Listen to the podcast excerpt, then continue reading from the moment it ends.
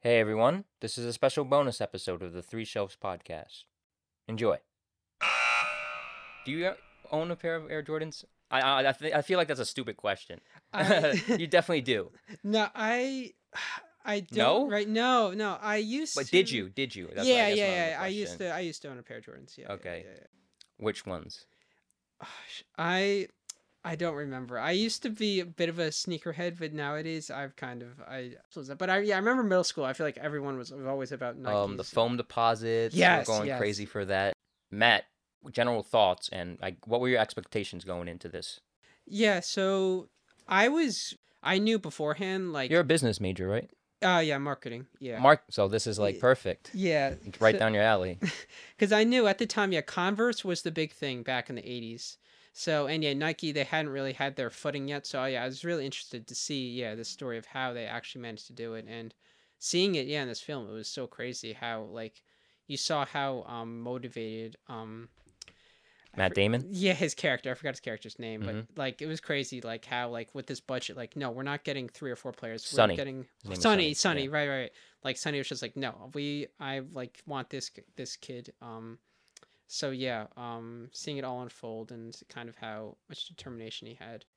the whole idea of just basing the shoe around one person and you know it's kind of overdone now everyone has their own shoe everyone has their own Yeah. clothing line their own you know Mhm. um i thought the movie was really good i thought it has Mhm. great performances throughout um i like ben affleck you know matt damon's a great lead Yeah, jason bateman yeah, yeah. um it's really funny in that too chris tucker I want to see him in more movies. Like he's barely in anything, Right, and like yeah. I don't know. Did you like the cast? yeah, no, I was really glad they landed as many uh like A-list actors as they did. Like um Viola Davis too Mhm. as um MJ, MJ's mom. I thought Yeah. she was really like I don't obviously know his mom like that well, but like from uh like the Last Dance documentary, like Yeah. she w- was really accurate to I haven't like, seen that. I should see that. Yeah, no, definitely, definitely watch it. Yeah, but sh- I thought, yeah, she was definitely uh, an underrated performance for sure. Um, fun fact: um, Ben Affleck consulted with Michael Jordan uh, regularly on this, and Oh. he one he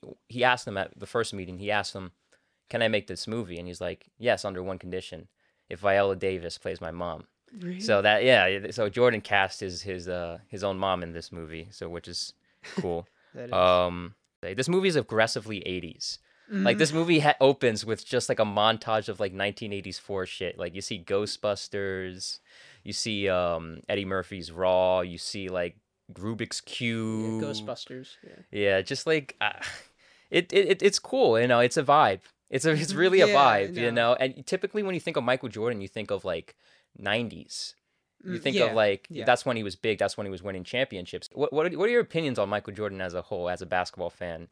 Because there's always, always someone always has some take on him. You know? Yeah, yeah, especially nowadays with the, the goat debate, like Yeah. or LeBron, and that's like so overdone at this point. So I don't even want to like do. That, You don't have to bring up LeBron. I didn't Yeah, bring up LeBron. I didn't. know, I you know, know. I, I did. I know. I'm the one that. But uh, anyways, to your question, yeah. Um, no, I I admire MJ so much about how like determination, his like mentality, uh, how driven he was to be successful, like, and like in the Last Dance, I I won't I promise I won't talk about it too much, but like no, go go go for it, man. Um, like in that, like you could see, like some players were getting like mad at him and stuff, and like he got in fights with his teammates because he was always trying to get the best out of them, and at times, you know, that was like really aggressive and like violently, like verbally. So, um, but yeah, no, like being he was six and zero in the finals, like that's insane to like not Yeah. lose. But um, yeah, no, he's and then he's when he wasn't, they lost. You know. yeah. So like, Yeah. just shows you. Um, I just think he's just like, not we can we like the goat debate, whatever, but like iconic. He's I I I think he is more iconic than Le- LeBron. He's the most iconic sports athlete ever, in Mhm. my opinion. yeah. There's no no other athlete bigger than him. hmm Just just on an icon, to, like just he was at a the right place at the right time, and he is just an amazing, an Mhm. amazing player. Yeah. You know, Yeah. and yeah. he brought the game the popularity of the game up with along with Larry Bird and Magic like these guys like they say it in the movie the championships were were are are um Pre- taped yeah, pre-taped yeah, people yeah. watch the t- championship pre-taped like right, right. basketball really wasn't like a big money making sport Mhm. pre 70 I mean pre-80s, yeah, you know? right. Like it just it was just known as like a second grade sport in the in the United States. And um I think he has a lot he has a lot to do with that and the marketing behind, you know, the whole Mm. capitalistic nature of like the Mm. 80s like really brought up brought like basketball kind of to the prevalent because it's all about the player it's all about the the style like basketball more than any other sport is the most stylistic sport like it has like the pictures you see in like in basketball like taking pictures like the the the, the frames you see it, it just looks awesome you Mhm, know it mhm. just looks cool it's the coolest sport you could ever play honestly Yeah. it just it just has that charisma to it and the shoe the athlete makes that nowadays like you just mentioned before like every like everyone has a shoe nowadays and i feel like yeah with him like p- perhaps like people didn't realize uh, you could actually market a basketball player and actually be like super successful with it. Like there was the be like mike thing i believe that was gatorade uh and um yeah all these different things. Yeah obviously the jordan shoe and then uh yeah no he it really wasn't until yeah like i said the 80s where like larry and magic came in that yeah basketball was a big thing